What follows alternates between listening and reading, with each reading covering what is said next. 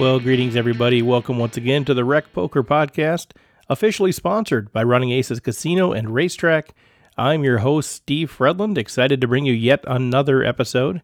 First off, I want to thank Chad McVean, another great picture of him with the Rec Poker patch. Fantastic stuff, man. You look good rocking that patch, dude. Thanks for all your support, all your encouragement. And thanks to everybody else out there. I've seen a number of people wearing hats and shirts and patches and excited to see the brand building and raising awareness, raising listenership, and that's sort of exciting as we build our community of folks that are trying to get better at this game as we go forward. I also want to give a quick shout out to Mr. Brian Soja.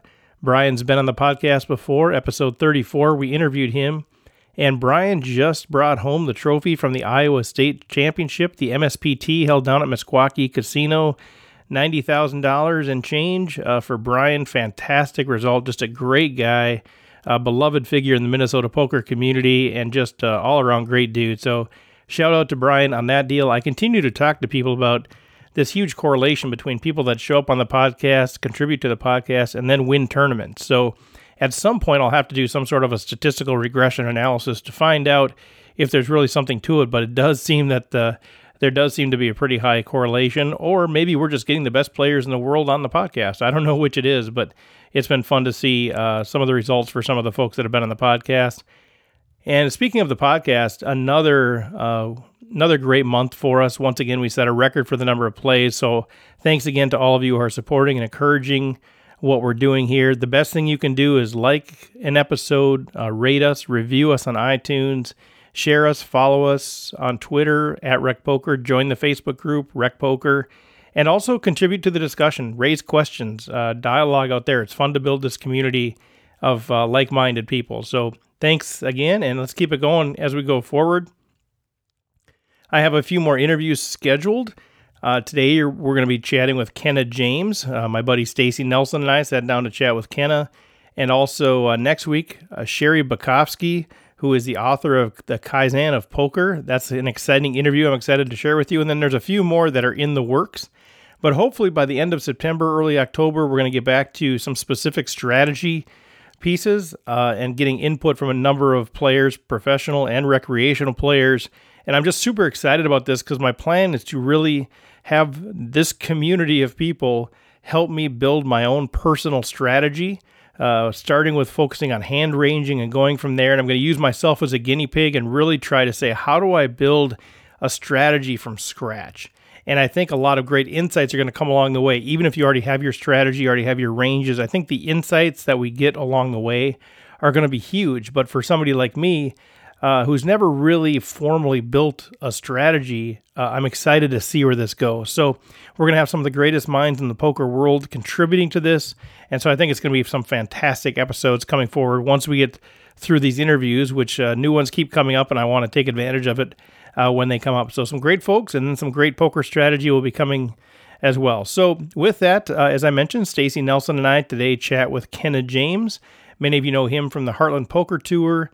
Uh, he was also the runner up to our very own Mike Schneider uh, when Schneids won the million dollars uh, in the Party Poker Cruise tournament uh, several years ago, which was part of uh, propelling Mike to the Minnesota Poker Hall of Fame.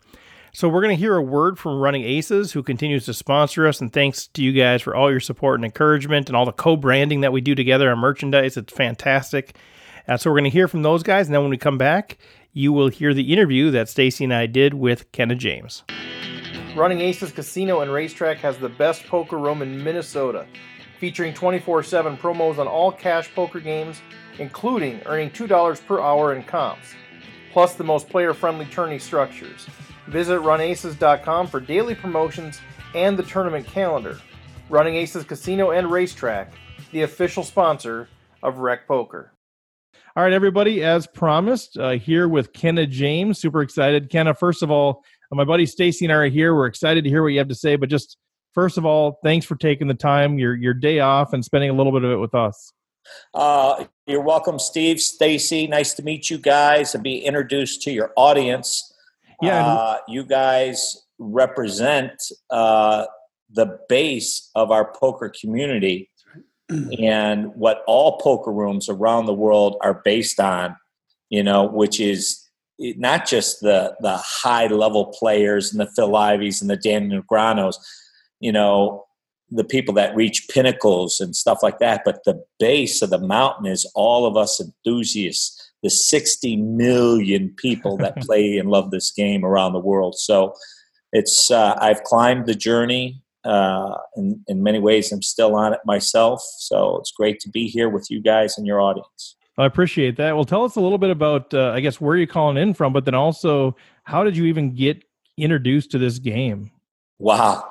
Well, I am calling in from Las Vegas, Nevada, one of the poker cap. I call it the poker capital of the world. Between here, L.A., you know, I think uh, maybe Florida's up and coming are the three, you know, main points of of the games. Uh, love it here right now. It's the poker mecca as everybody from around the world is traveling here from the World Series of Poker. I'm playing in the main event, the $10,000 event. I made it into day two. But how did I get here? You know, um, and it's it's been quite a journey. I started out in a small town in Michigan of 13,000 people. And my first poker game I remember, I played in um, a garage with my buddy's dad and his army buddies. I was 13 years old. These guys were all old guys, and we were playing nickel dime quarter in a game called Guts. And my friend was in the house. I'm playing out with these guys, you know, with my paper route money. And that's how I started. And uh, and I just had a natural competitiveness in me. Um, my brother and sisters are older and so I was always trying to get attention and and fight, you know, to yeah. compete with them. And so I just had that natural instinct of wanting to compete and wanting to be better. And then from there, uh, I didn't play again till maybe 1995, 96. I was 32 years old, which is a dinosaur in today's world. right. Uh, but I was a young gun in those days. The average age was probably 50 back then. There's still smoky poker rooms and things. And um, I started playing at Hollywood Park Casino, one and two dollar limit hold'em poker. And uh, my first book I read was Hold'em for Advanced Players by David Sklansky and Mason sure. Malmuth. And I started playing twenty dollar tournaments at Hollywood Park Casino.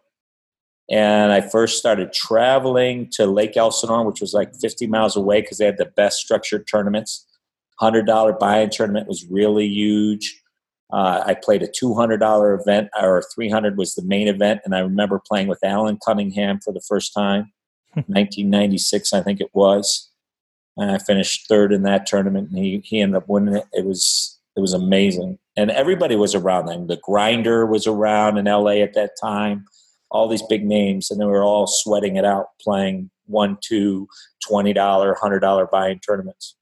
So you just kind of, you know, you started small, you took a gap. Now you've been sort of building as you go, and you've entered, you know, bigger and bigger tournaments as you go. And now you're playing fully professionally, or is, is this what? You Yeah, I, I, played yeah. fully professionally since, well, I, I guess since 2000 or 2002.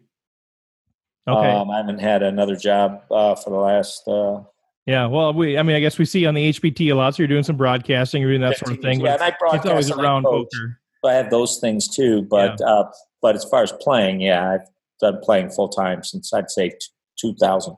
Well, it's been fun to watch on the HPT. I love having, you know, it seems like a good match. You and James seem like a good fit as far as, you know, entertainment as well as some of the strategy pieces. And I know you're only giving us a, a few of the hands. You know, we, we see very little of the final table, but, right. you know, appreciate uh, what you bring to the table there. And we learn learn Thank a bit, even though we recognize that, you know, we're just seeing some of the, the TV hands as yeah. it were. I, I do want to ask you one one question uh, about uh, one of your one of your past tournaments. I know your biggest score, at least on the Hendon Mob, is the 700k in the the party poker, and I'm actually uh, gotten to know pretty well the the guy who bested you there, and so I'm curious, Mike Schneider, uh, who was just a young punk at the time, and I'm curious uh, what you recall from that tournament, and you know, yeah. Uh, sort of how how that felt to kind of score that big, yeah. early on in your career. I think. It was tremendous. Uh, it was a tremendous feeling uh, and a great accomplishment in my career. Uh, and Mike Schneider, by the way, I played with him. I, am not sure if it was a four or five day tournament, but on day three or day four, he was really short stack. I played yeah. with him most of the day. Matter of fact, I had him all in once, uh, and he escaped. He had a better hand. he escaped another time, and he just kept building. And okay. he was just—he's just such a great player, disciplined, um, strategist, uh, really knows the game, and he yeah. just just kept propelling. And I knew he was going to be, you know, my my toughest opponent. And sure enough, and by the time we got to the final table, there was just no stopping him. And when we got down to three handed, in fact, I was the lowest in stack, and the other guy uh, fell victim of getting involved with him too often and allowed me to sneak into second place. So when we got to heads up, he had a he had a, almost an insurmountable lead. Um, it's interesting. I've you know when I I've interviewed him a few times for the show. He's a Minnesota Poker Hall of Famer now. He's you know just a great yeah. a great dude. And uh, you know I asked him about his early career, and he says one of the hands that actually made him realize that he was going to make it as a as a poker player was against you in that tournament, and it was actually a hand that he lost. I don't remember the details of it, but you know, it was a hand where he, you know, he said, you know, at the end of the day, it broke down where he was betting when he had it, and then he, you know, gave it up once, you know, you got there, and uh, you know, he he sort of said that was a time where he realized that he could actually play this game, even though it was a hand that he lost, which I think is uh, a great testament to to his understanding of the game, not just being results oriented. How he dealt with the hand he lost? Well, no, I, I remember. I don't remember all the details of it, but it was just no him. You know, he he knew that he was ahead, or that he, you know, his read was that he was ahead, and he was betting. And then I don't know if you, you know, you check raise the river, or you raised him on the river, or whatever, and he got away from it, and somehow he knew that you actually had it, or maybe he went to showdown, right. slowed down, or something. But it was actually the result of the hand was you, you know, you took a nice pot off of him, but as he broke down the hand and he realized, you know, I was actually making the right decision on every street. He said that was when he started realizing that, you know, maybe that's wonderful. Isn't that great? It's not a result it's great actually, and that's what really breeds confidence in players is is being able to take your own direction, follow your instincts and your intuition, let go of of I got to win this hand or you know I've got to do this or I'm supposed to do that, but being able to follow um, your own direction and knowing what direction to take yeah. and him being able to do that and realizing hey i'm in control i'm in control of this i love i can do this is a wonderful moment to have as a professional it's really what crosses uh, the chasm from amateur to professional when you prove to yourself not to anybody else that you have the ability to do what you need to do in order to survive. That's really well said. So I'm thinking about your time, obviously as a player, your time on the HPT, watching all these final tables, and you know, I, I think I don't know how much you watch and how much is post production editing or all that, but uh, I'm curious, sort of your take as you're as you're watching these final tables. Do you just kind of know right away, like which players are going to be the players to beat based on how they approach the game? Because I know clearly some of those final tables are pretty aggressive, some of those are pretty passive you see some people making folds that you're kind of like, really, I'm surprised by that, or some you know some pretty loose calls. I'm just kind of curious as you're watching it unfold, or however that looks, whether you're playing or commentating. Do you just kind of know, you know, which players are going to be the ones that to reckon with, and what is it that separates them, or what are what are those traits that you recognize? Yeah, it's a great question. Yes, the answer to your question is yes. Immediately, we call it profiling your opponents see, just like uh, in the animal kingdom, you want to know who who's the sheep and who's the wolves, and you know who, who are the rodents. You know, you know who's going to be roadkill, who's going to destroy themselves, who's going to be the toughest to contend with. So, absolutely, you need to do that. Um, when I'm watching it, I'm I'm more of a spectator, so I can tell, but it's it's not. You know, it's just more for entertainment value um, and that, yeah, I kind of get an idea who's going to win and who's not even before I see it or who's going to do well. But there's always surprises. That's why the game we play, you know, there's suckouts, there's things that happen during the game that make people believe anyone can win. And that's true. Anyone can win any given tournament. Right. But in the long run, who's going to survive? Right. Who's going to continue to survive? Five years down the road, 10 years down the road, 20 years down the road. Um, and now to the specific, specifics of your question what do I look for? The first thing is mechanics. How do they handle their chips? How do they handle their body? How do they sit at the table? Do they hmm. show emotion during a hand? Are there betting tells?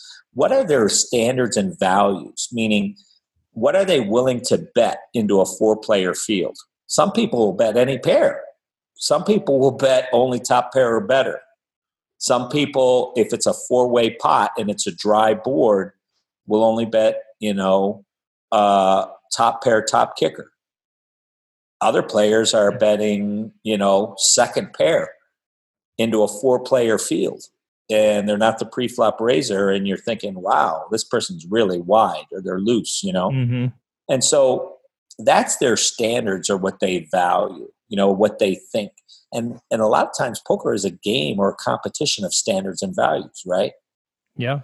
So you judge or profile a person based on those values how loose they are how tight they are what they're going to invest their money with. And uh, so the the the more solid someone is, meaning what they what they're willing to bet with and continue with, um, and be correct on that, is determines a lot on the strength of the player.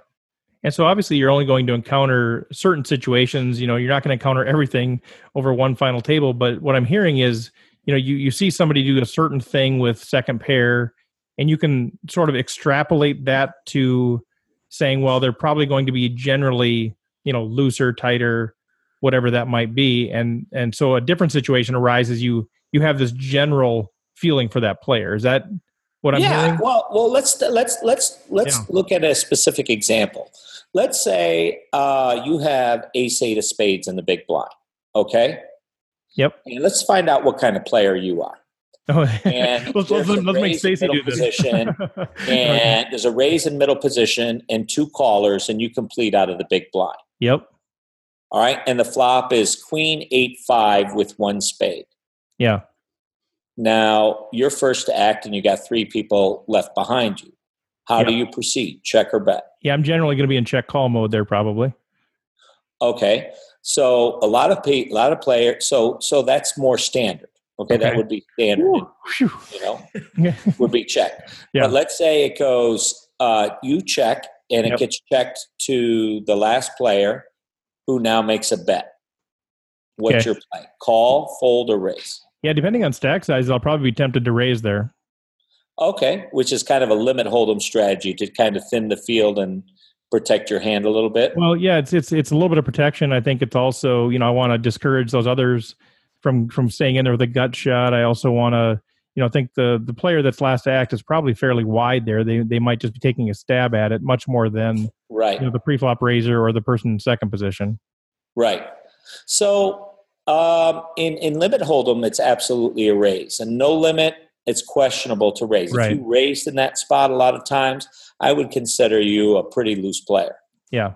Yeah, I'd be, tempted, times, I'd be tempted to raise. I'll tell yeah. you why. Because if I'm in the middle there and I have like a can like uh, if I'm last act, if I have like a queen 10 or queen jack, a lot of times I'm checking that. You know what I mean? Yeah. Yep. So, anyway, so that's just, yeah. that tells me a little bit about you, right? I'm like, wow, this guy really values second pair into a four player field. Right. And so now that's going to give me a line on you, and I'm going to play you probably more aggressively than so I would somebody who's only going to raise there with ace queen or better. Yeah, that, that's the tricky part for me because you know in that spot I'll, I'll generally just check call with second pair top kicker, but uh, you know my read isn't so much that I I value second pair a lot as much as it is, boy, the first two you know probably didn't have top pair they probably would have let out, and the last guy I'm just thinking might be taking a stab depending on the type of player he is. So yes. that's where I always get you know it, to me it gets a little bit tricky like do you read me as somebody who's overvaluing second pair or somebody who's uh, advanced enough to know that you know this guy could just be taking a stab with nothing and i'm right player you know how do you how do you differentiate well, I, am reading it as you're over evaluating second okay. pair whereas yeah. if you would call you're protecting your equity against somebody who's bluffing and you want to see what's going to happen with the two people in between right pick up a spade draw or something as well on the turn or okay yeah and and just see maybe you'll hit an eight on the turn uh, maybe they'll maybe it'll get raised and re-raised behind you by the other people, and you can easily get away from your hand. Right. Maybe uh, maybe they'll both fold, and you'll see a turn, and a blank will come. Now, what do you do? Yeah. You know, right? Uh, you know, yeah, and uh, or maybe a bluff card comes. It's I said queen eight five, right? Somewhere in there, yeah. Yeah, so maybe it comes off a seven, right? now you decide to represent eight seven, right? now you lead in, right? Right. So now you're accomplishing the same thing what you did before with a raise on the flop, but now you're betting in, leading in on the turn. So if he's bluffing, you protect your equity. Yep. You see? Yep. And you're representing eight seven, where now if he had if he doesn't have the queen, he's just going to give it up. And you didn't give yourself the additional risk of putting that raise in with action behind you. Right. So it's a much more solid play. Okay. Than uh, than raising with two people behind you with second pair and guessing whether the guy has a queen or not. Right. And so so it goes to showdown and you see that, you know, either I played more solidly or I overvalued second pair. You you you see that, you make a mental note of that. And then Absolutely. that and then that's just something that uh, in, in future hands you're able to kind of pull back out and say, okay, yes, I remember that situation. That's or, correct. Yeah. That's correct. So now if you were the first guy that raised, and let's say I was in the middle and I just folded because I had ace jack of clubs. Right. And now I think, oh, this guy will check raise with second pair on the board. Okay. You see what I mean? So you put that one Which away now for gives me your standard there. Uh, so that's going to allow me to call and bet a lot uh, wider against you. Yep. Okay. Whereas if you just called and then you either check call turn or you know whatever, and I got to showdown and I saw your hand, I go, oh, he protects, he's solid, and he protects his equity in the hand. Mm-hmm. Uh, but let's say you called all the way down, all right. Right. and then the guy turns over king queen. He Mhm. checks the river though, and now you turn over ace eight, and he turns over king queen, right? Okay. Maybe he makes a really weak value bet on the river, and you Right. call. I go, oh, this guy's a calling No, station. a calling All station. right. It's a fine line between solid and calling station and right. yeah, he's really interested in protecting his equity here. You know? right. Over sometimes it's okay to just check call Right. flop and then give up on turn Right, right. you know, if right. you don't improve. Okay. But you know, there's call down artists. We call them the ATM. You know, right. Always pays oh, out. oh, for you know? sure. Exactly. Exactly. So a lot of remember how you play your hand and the actions you take determine who you are. Yeah. And so are you capable of remembering sort of all of those situations and bringing them up in the course of the in course of the future hands or or is it some sort of a framework where you just make a mental note oh this guy overvalues his equity or i mean how, you know how do you over the course of say you know you're, you're playing with somebody for an entire day or a two day or three day tournament i mean are you actually mentally capable of of recalling those situations or are you somehow labeling people in some method that allows you to Yeah, have to I- I- great question. I I generalize more and kind of put people in categories. So some Okay. hands I'll remember, but I'm not as good like as an Ivey who remember, probably remembers every hand he ever played. You know, they have photographic memories. I'm not like that. I kind of get a feel for a person and then categorize them. You know, Yep. uh, whether tight, loose, aggressive, passive aggressive. And Um, And then you're able to extrapolate that into other different situations and say how might a person like this be acting in this yes, and I put it in other situations, and then I develop counter strategies. Yeah. Let's say, for an example, I've got a passive aggressive opponent, meaning they like to check and raise a lot, right? Yep. They show weakness or feign weakness, and then they show strength. So I need a much bigger hand uh, to bet when I'm in position against that player. Mhm. Because a proper counter strategy against that is to mirror them. So when they check, I check. Unless I have a Okay. real, Yep. unless I have Right. a hand that can withstand a check raise. When they bet, I call. You see, Okay. because when they're bet, they tend to be weaker because they're passive aggressive. They like to check and raise. So when they bet, they tend to be weaker. So against the passive aggressive, the person who's always trying to throw you off balance by taking an opposite action, hmm I then mirror that. So when they check, I check. When they bet, I call. Okay. You see? Yep. Yep. Uh, So and that, and that a lot of that I assume is that's the and part of it's just experience, but part of that I assume is this is the work you do off the felt that a lot of the recreational players maybe aren't doing is actually intentionally thinking through what are my counter strategies? How do I play against somebody like this? Are you- exactly right. Are- So you Like know, how do you play? Let's say for your audience, which which comes up a lot, right? Which is uh, I get in my coaching, right? A player goes, "Well, I can, you know, I'd rather play against really good players. I can't beat the idiots. I can't beat the fish. They don't know what they're doing." You know. I get that all the time. Listen, it's first of all, it's phony baloney. If you can't beat, if you can't catch a lamb, you're not going to be able to catch a wolf. It's just not going to happen. I'm sorry, you're fooling yourself. All right, you got to learn how to beat the weak before you can beat the strong. And so, what they really mean is they play better with predictability than unpredictability. Right. Because a lot of times the weaker players don't know where they're at. So how can you know where they're at? Well, the the simple counter strategy to that is you just play straightforward. Mm-hmm. You know, you bet when you have it, you check when you don't, and the value you get is is there oftentimes a weak player is not betting when they should be betting, right? Uh, they're right. calling when they should be folding, right? Um, so they give up free cards. And so when a, a when you uh, are against a weak player trying to get them to fold because right. you have a marginal hand and they're calling you with bottom pair, you're the one that's the idiot. you know, I can't believe you called all the way down with that, right? You know, that's and we've all and we've all been there because I'm bigger. Is realizing taking the free card and making a hand right before you bet it, and then when you bet it, you can bet heavier because they call lighter. Right. But a lot of players make the mistake. Well, I want to push them out of the pot. I want to push them. I want to push. I want to, and they and they keep calling me. Well, there's a higher philosophy that in this world that what you resist persists. So the more you try to prevent something from happening, the more it tends to happen. Hmm. So they shouldn't be trying to push people out of pots. First of all, you should be trying to get value for your hand. Right. So why am I pushing them out? You should be wanting them to call. Right.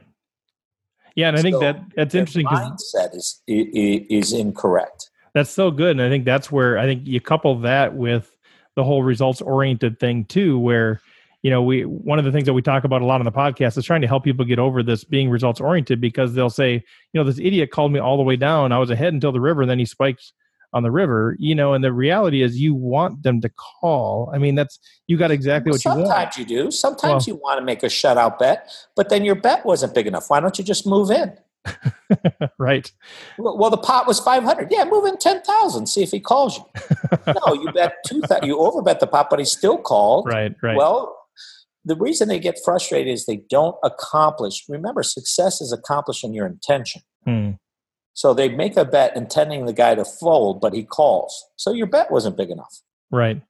Right. But the reality is, you know, if we knew exactly what they had, we'd want them to call all day. In a lot of these situations, anyway, the ones that correct I'm, referring to is people are complaining about somebody hitting a river when would you, uh, you know, the question I was asking is, well, if you knew what they had, would you actually want them to fold the turn?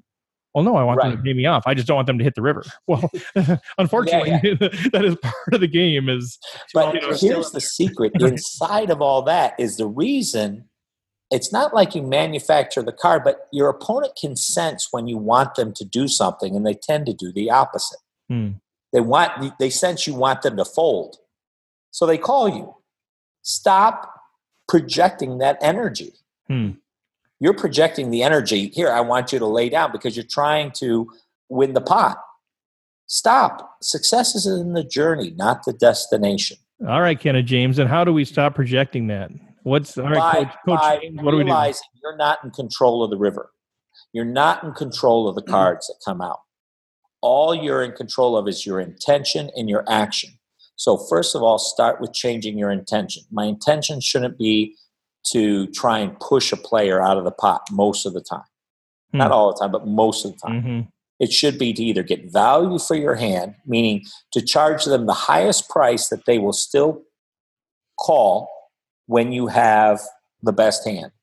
If you're trying to make a bluff and get them out of the pot, that's a different story. Then just make a bigger bet. Mm-hmm. And if it doesn't work, then it was you're trying to bluff the wrong person. You should never try to bluff a calling station. That's a concept that people miss. Mm-hmm. Well, I was trying, I was making him a The guy is a caller. You should never bluff the sheriff. You're going to end up in jail a little bit like Scott Blumstein, who at the main event or whatever last year said, you know, I don't know if anybody, I don't know if you know this, but I'm not much of a folder. you got it. So you should right. try to bluff this guy. Right. Right. So people who don't fold or people who are only thinking of their own hand, you're trying to get them to represent your hand, right? So level two is what does he think I have? A lot of players don't even think right. on level two. They're only thinking, hey, I've got an ace. You call me with ace high. What are you thinking? I'm thinking I got an ace. what do you think I have? They don't get to that level. right. I've got a pair. You see? I do, yeah. So so you got to play at the level of your opponent and win at that level.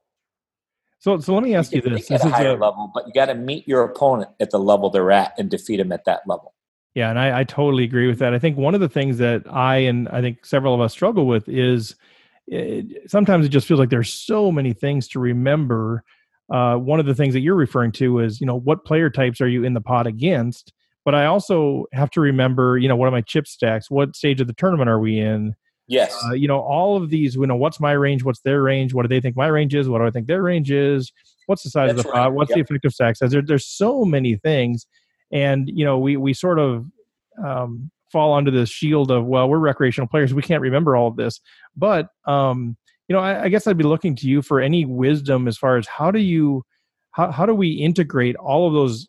How do you process like, it? they seem like independent pieces of information, but we know that they, they all they all flow into one decision. You know, some influence us to, you know, some some would influence us to raise, some would influence us to fold. They they can be competing sort of things. How do we integrate those into a decision? Is this simply uh, a function of time and reps, or is there something that you know, as right. recreational players, we can be doing off the felt to help us? How do we balance and how do we give the right amount of weight to each of these competing factors? Wow, that's about twenty questions. Yeah, I know. But let me see. I, if, let me see if I, can, I, do. I think I get I get the concept of your right. question. So start with concepts in general and work to the specific. Let's start with what you said. Remember that there's five actions a player can take throughout the play of the hand. What are they? Well, I assume that they can they can they can check, they can fold, they can bet, they can raise. What am I missing? You got it. That's where. Oh, did I get all right. five? All right. But that's the basics, right? We're, okay, we're trying sure. to get to. You're missing call, check, call, call right, full yes. bet, raise. Okay. All our processing is trying to get us to one, whatever the most profitable action to take is. Right. Everything, whether it's player profiling, whether it's math, whether it's pot odds, whether it's our hand value, we're all trying to process this information to get us to that one decision. So just realize that first. Okay. So we should consider our options. Pre-flop, it's I can either I can call, raise, or fold. Yep. It's one of those three. And then as poker players, our system is to use a process of elimination to check off which one, you know, all right, calling isn't profitable here. That means I could raise or fold. Right? Yep. Um, and the process that we each use is different for each one of us. But uh, how do you do it? I would first just start with basics. In other words, I wouldn't get into player profiling. Player profiling and psychology should come last. First should just be your hand, your position, and your in your chip stack, and the position mm-hmm. in the tournament if you're a tournament player. You know, conceptually, I know that in the beginning of a tournament, I'm going to take more risk because the chips are worth less value than they were at the end. So I just know that. So I'm more willing to take flips at the end than I am in, or I mean, in the beginning than I am in the middle of the tournament. So just know that. That means how I'm going to play certain hands is going to just shift a little bit. You see, I'm going to be more aggressive and attacking and building a chip stack in the beginning. And in the middle, I'm going to be more protective, mm-hmm. right? And you got to yeah. make those adaptations and those shifts. And to your specific question, how do you process all this? Just start with basics. What's my what's my and and here's the order of priority for tournament players out there, and I'll speak to that since that's what I'm best known for. Is I would first start with chips. Chips and tournaments are your number one factor of decision making. You know, I'm going to make play different hands when I have a hundred thousand and the average is twenty five thousand than when I have ten thousand and the average is twenty five thousand. I'm going to mm-hmm. play different hands just the way it is. And the, the one who wins the tournament is the one who has all the chips at the end. so tournament poker is all about chip stack. So chip stack should be your first factor of consideration, even more than table position. Hmm. Uh, second would be table position. So what what position am I in? Am I acting first? Am I acting last? Whatever. All right. So that's your second factor of consideration. The third should be your hand okay, what do I have? That's why you see people play five three suited in these hands. They've got a lot of chips. Right. Watching, you know, the grinder the other day, yeah. raising with deuce three under the gun. You know yeah. what I mean? It's a joke. He just he put on a clinic, man. I'm telling you. Uh, And a lot of that has to do with his image, which comes like fourth or fifth down the line. So we've got we've got our, our chip stack we should consider first, our table position second, our hand position third, and our opponent, like who we're playing against fourth. Right? Yep. Yep.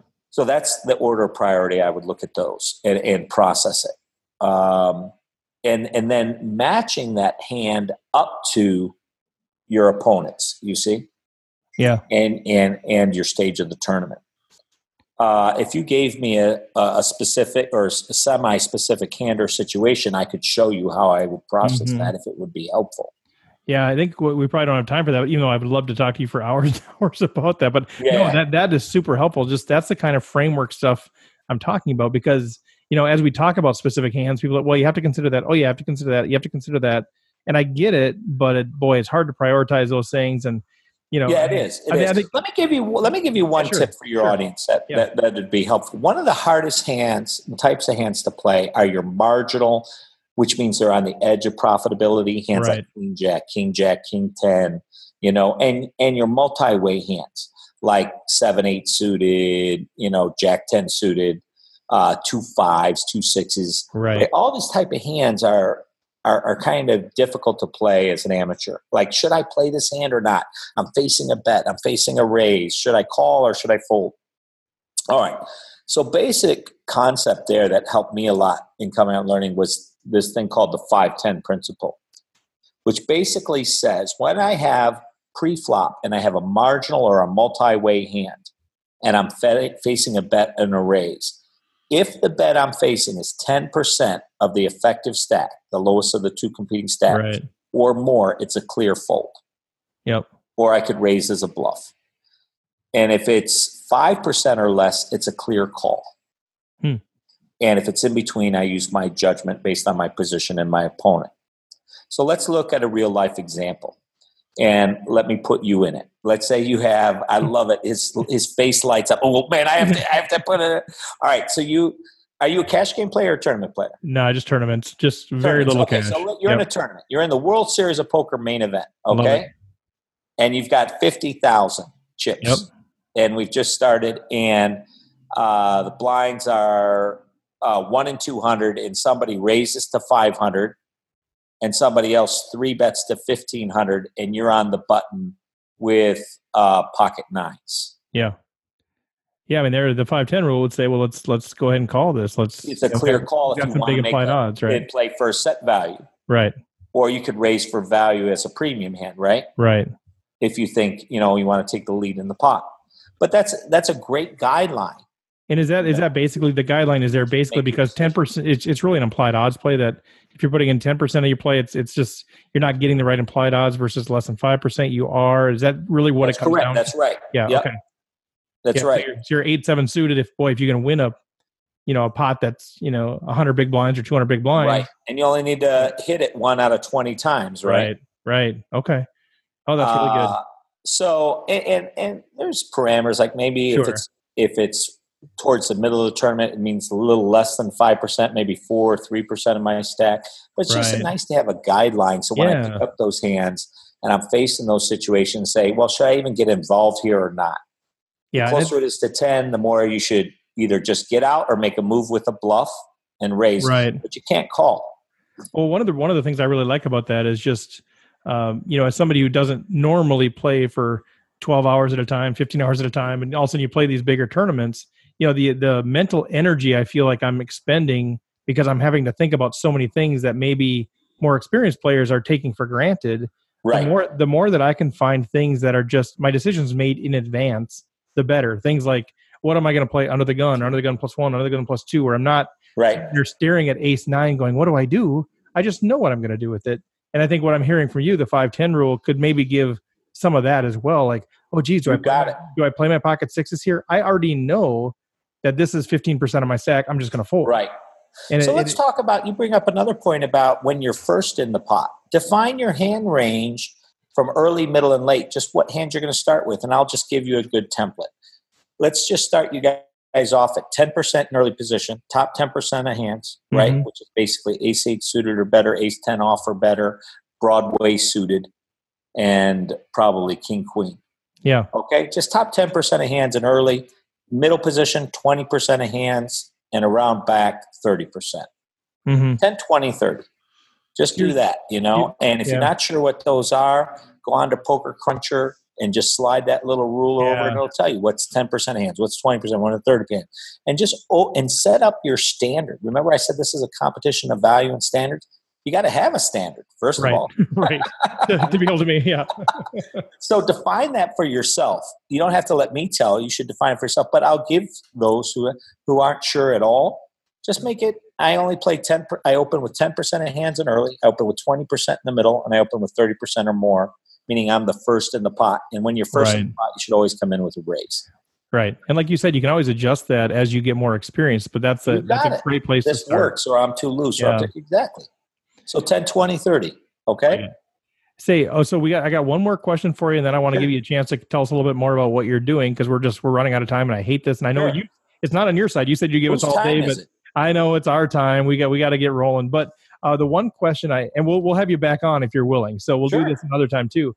Uh, but but one question I really wanted to get at too was, you know, as you as you play obviously, and as you watch these final tables and you comment on these final tables, what are those mistakes that you see that are just blaring or glaring that you just say, man, the, this guy's just less experienced, and you sort of see right. them repeating themselves. Is it playing too many hands, too few hands, too passively, too aggressively? Is it? Well, you know, you, yeah, you've just you've just listed a lot of them. First is they play too many hands. amateurs, they generally play too many hands, and the reason is they want to be involved, so they should be in the, involved in the hands that they don't play. That's the secret to uh, not playing hands is being involved in the hands that you don't play. But play good. two hand many hands is number one.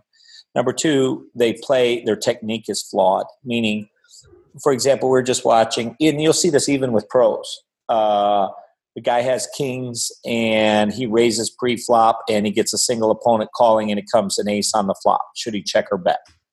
If you're the pre-flop raiser and your head's up uh, going into the flop and an overcard comes to a big pair, proper technique is you should bet like 70 to 80% of the time. Yeah. Okay because uh, 20 or 30 percent sometimes you're going to be trapping and you you're going to want to mix up your play right but a lot of players just see oh man every time i have kings and ace flops right. and they check their opponent sees their frustration and their right. weakness and they bet and then they and they don't even have it right so second mistake is they have flawed uh, principles and techniques of approach uh, so the third then is then they show their emotions or their feelings um, whether in their body language during the play of a hand. You can tell when a flop hits a person or when right. they don't based on their interest level, whether they move forward or back, or you can see it in their forehead, you know, or they're mm. squinching, you know. So for amateurs, the, the third biggest mistake is you can read them like a book. They might as well tell you what, you know, you know, they check I, I missed it. Go ahead, take it. of know. course, an ace came on the flop. Right? Yeah, of course. You know this ace happens, and the hand's not even over yet. And they're right. telling their person. This right. is always, you know. Uh, yeah. Another mistake is they expose their hand without being without being paid. Go so on. Oh, showing hands. Have yeah. it. They show, hey, look, I have it.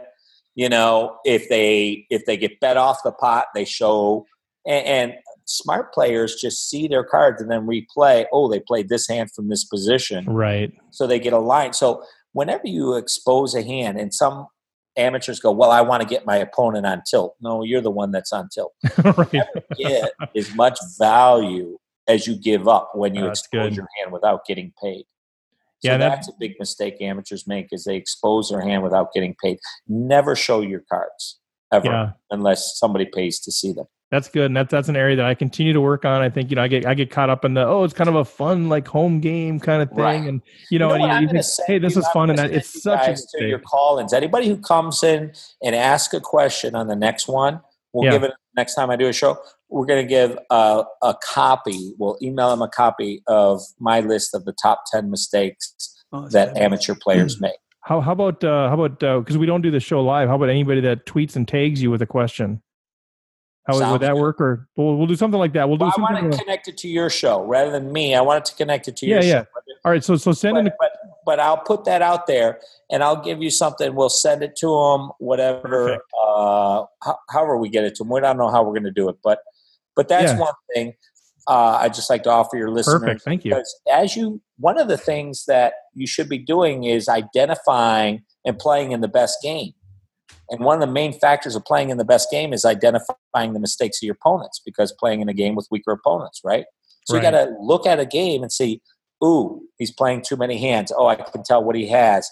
You know, um, another mistake is they their bet sizing is off. You yeah. know, um, do you normally they, see it too high, too too much, or too little? What's a normal mistake that you see people make? Normal mistake usually is in bet sizing is that they don't bet enough. Usually, okay. Uh, they don't size their bets a core. They don't size their bets properly. And then, uh, lastly, another mistake. They just keep rolling off my. Yeah, right. Well, you got a top ten, so they put too much of a percentage of their stack, like right. especially in cash games they'll have 200, right? A guy will make a $75 bet and right. they'll put 75 of 200 and then, and then the next card they'll throw their hand away. Right. Never, you should never be putting in more than a third of your stack and throwing your hand away. Yeah, I've kind of heard that 30% rule, so that's consistent with what you're saying. Yeah, you, yeah. you're just giving money away. It's like putting, like, let's say you're playing out the hand and you started with 200 now you're down to $40 and the guy bakes a river bet and you throw your hand away right it's just so stuff like that is just you can't overcome and so you so, see that you're immediately so let's get these let's get yeah. some of your listeners next time i'm on maybe they can yeah. write in some questions ahead of time and when you yeah and then you can present them to me even though it's yeah. not live now yeah. And then for everyone that we use, we'll send a copy of uh, the top 10 mistakes players make in a game and what to avoid yourself. All right, everybody, you heard it. So what we'll do is you submit your questions to to Rec Poker. Tag tag us on Twitter or uh, through the Facebook group. If we use your question next time with Kenna James, we'll send you a list of that top ten mistakes. We'll get it done that Along way. With an autograph picture, I'll send you in some. Oh, photos. sweet. All right. Well, I'm going to be asking a question next time, so I get an autograph picture. So it was great, man. But you know what? He doesn't ask much. Your sidekick just uh, smiles. No, he's no, he he knows it all. That's the problem. I've been waiting. I, I did want to yeah, ask. Yeah, yeah I got to get a question for you. We haven't even heard you. You got this beautiful smile and oh, everything. Oh, great. I've been working on that smile actually. Yeah, let me hear the voice. You got a question? yeah, I wanted to take you back to that player profile, kind of for fun. What what do you see or think others view your player profile as as you play? What do you think they're? Uh, or do you change that purposely? Go ahead. I'm sorry, I missed it. Dangerous. Dangerous. what, what gives them that? Predictable, probably uh, loose aggressive. Okay. Plays a lot of hands, plays them aggressively. Um, you know, more than more than a tight aggressive. You know, probably more loose aggressive. And do you ever mess with that to purposely change Absolutely. that? I, I adapt and change it all the time. I, I being aware of what you're projecting and then realizing which opponents are picking up on that okay and flipping the script is what the game is all about right so for poker at my level for me starts on level three what do i think my opponent thinks that i have it just right. starts there and then it goes okay. to four five and six so i like to play against thinking players who's who are thinking about what i'm doing and then flipping okay. the script on that so when uh when they're calling me, I have it, and when they're folding, I don't.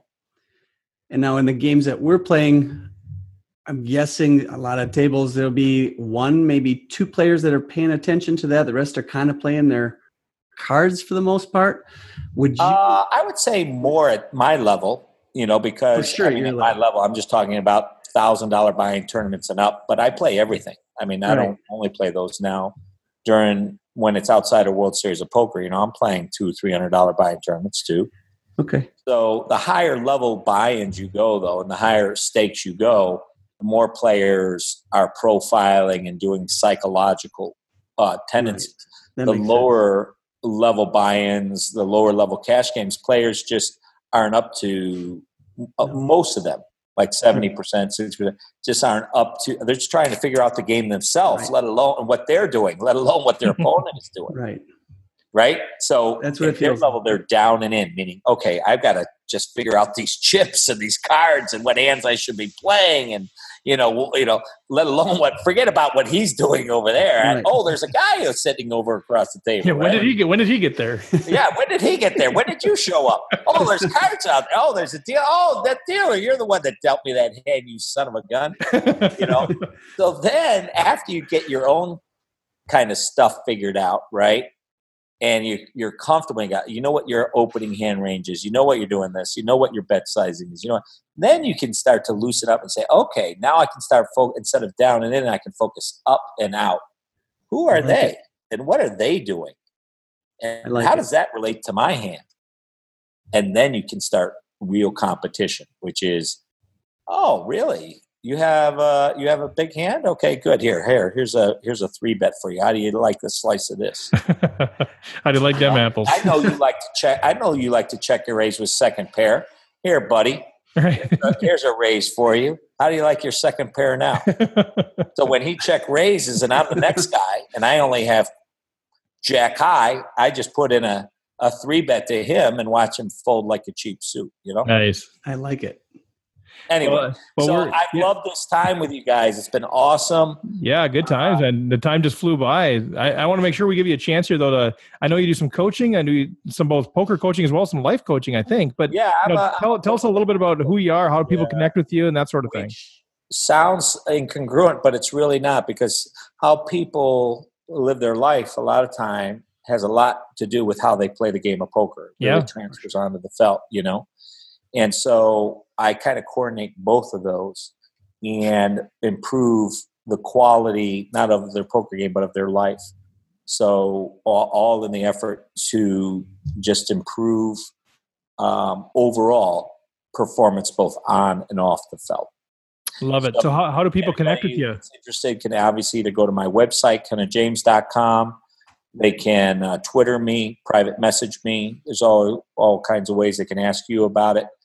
Uh, there's a contact form on my website to just go and email me and ask for more information.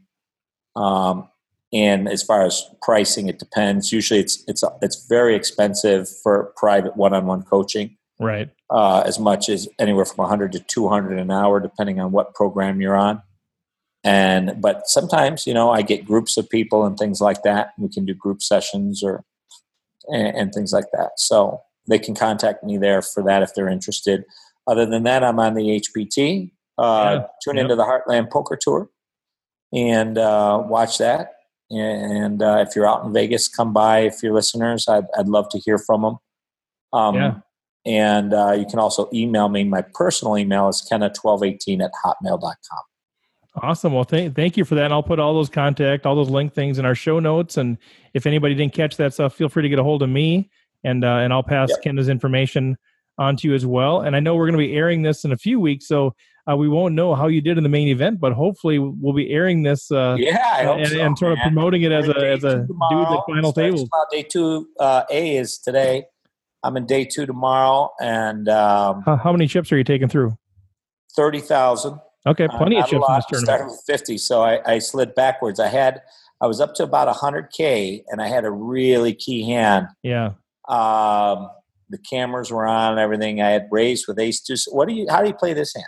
Do we have time? oh boy, we we got we got to be we got to be quick. Give us like a three minute uh, three minute deal. Less than three minutes. This is one All minute. Right. You raise with ace deuce of clubs in middle position. Yep. You get three bet by the button. Fold it back to you. You call. The flop okay. is six six five with two clubs. Uh, your action. What do you do? What's your chips? How many does he have? have ninety five thousand. She has 30, 35,000. And how, well, how much is in the pot at this point?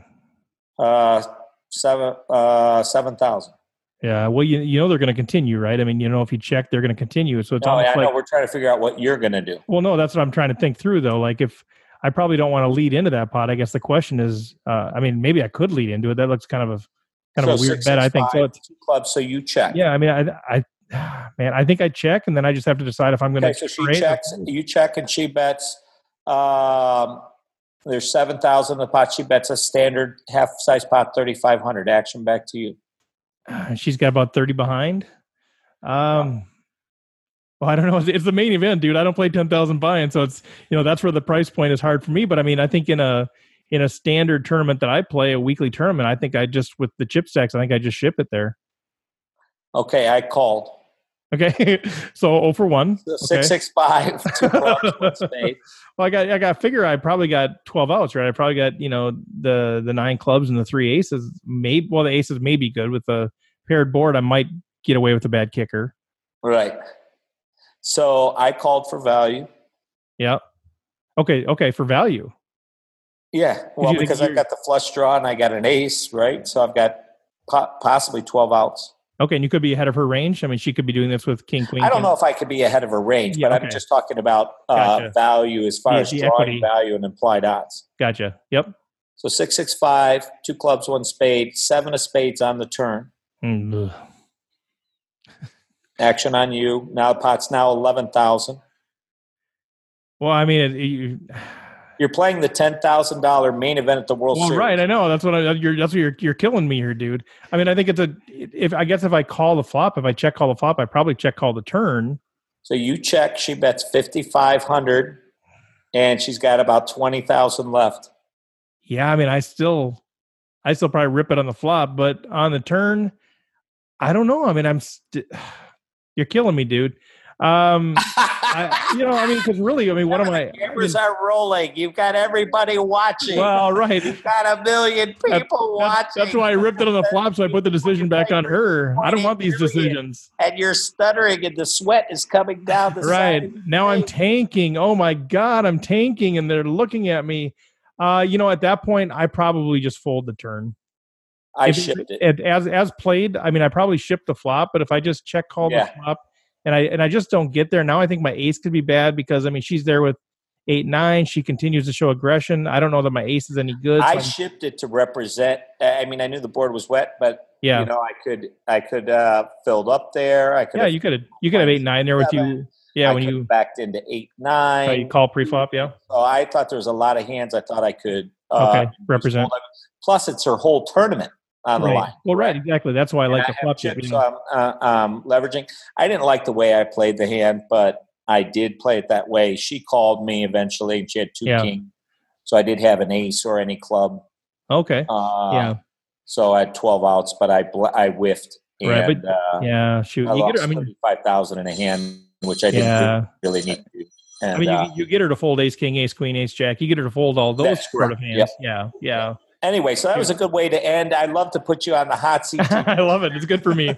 I like to ask the questions. I don't like to answer them. So I know. I noticed that about you. I noticed that about you. Yeah. Well, we we are going to let you go here. Uh, good luck. Uh, Thanks, obviously, guys. day two. Hopefully, we can report some good things to our listeners, and uh, and we'll have you back on for some more questions. Great joining you. Enjoy the journey, everybody. Take care. Appreciate Kenna. it. Okay, so that's it for today. Uh, thanks once again to Kenna James for your time, to Stacy Nelson for doing that interview with me. Next week, you'll hear from Sherry Bukowski, the author of The Kaizen of Poker. And then we've got a few other interviews coming up. If you want to support us, man, uh, like us, rate us, review us, follow us, uh, Facebook group us, all of that stuff. If you want to wear a patch, just let me know. All I need is your address and I'll ship those out to you. There's no cost for that. If you want to rock a, a uh, Rec Poker hat or shirt or sweatshirt, uh, you can go to floptheworld.com slash recpoker. And of course, thanks again to our sponsor, Running Aces Racetrack and Casino. Uh, let's keep this thing going, man. Thanks for all your support and encouragement, and we will chat with you next week.